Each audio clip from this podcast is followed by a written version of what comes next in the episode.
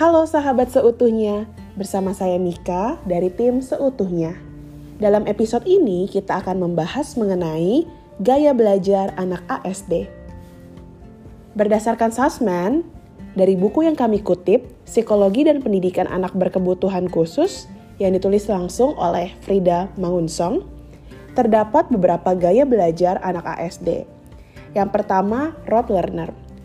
Dalam gaya belajar rote learner, anak terbiasa untuk menghafal segala informasi tanpa pernah memahami arti dan simbol yang dihafalkan.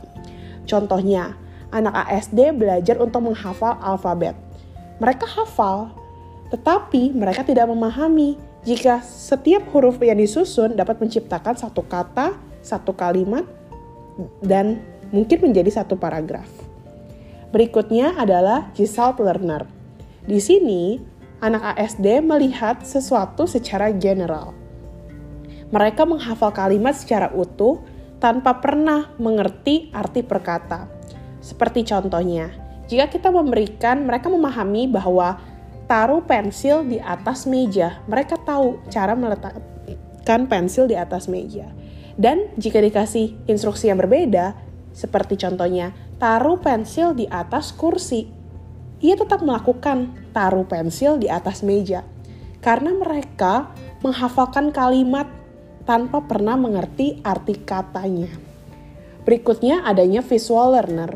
Visual learner di sini dengan bantuan buku, gambar, dan tontonan dapat membantu anak-anak ASD dalam belajar.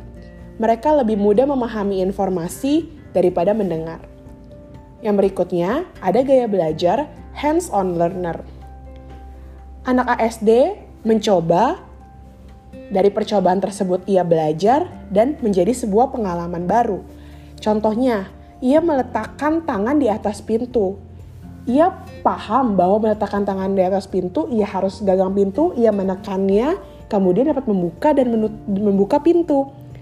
Saat ada orang tua atau orang dewasa berusaha memberikan arahan buka, ia bisa langsung refleks, langsung mencari pintu dan membuka pintu. Karena dia mencoba, belajar, dan menjadikan pengalaman itu sebagai daya dia untuk mendapatkan informasi dan belajar.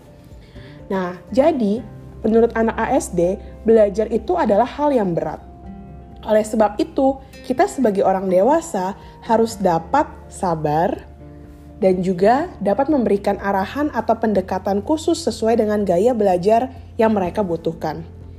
Lakukan intervensi dini untuk dapat membantu mereka memahami gaya belajar mereka dan kita juga bisa bersama dengan anak ASD menentukan strategi yang sesuai dengan kebutuhan mereka.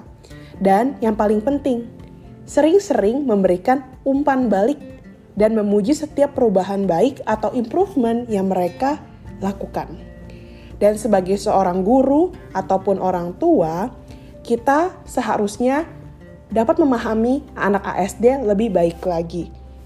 Dikarenakan dia tidak ingin terlahir seperti itu, tetapi dengan kekhususan yang mereka miliki harusnya menjadi langkah kita menjadi pikiran kita untuk bisa menentukan strategi-strategi yang tepat dalam membimbing mereka untuk menjadi pribadi yang lebih baik lagi.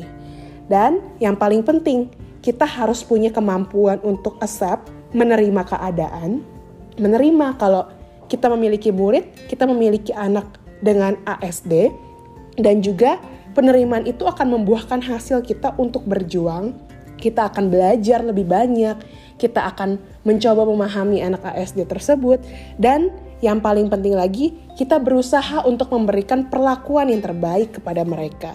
Ingat, guru ataupun orang tua adalah support system bagi anak-anak berkebutuhan khusus ataupun anak tidak berkebutuhan khusus. Jadi, jangan pernah sia-siakan ini.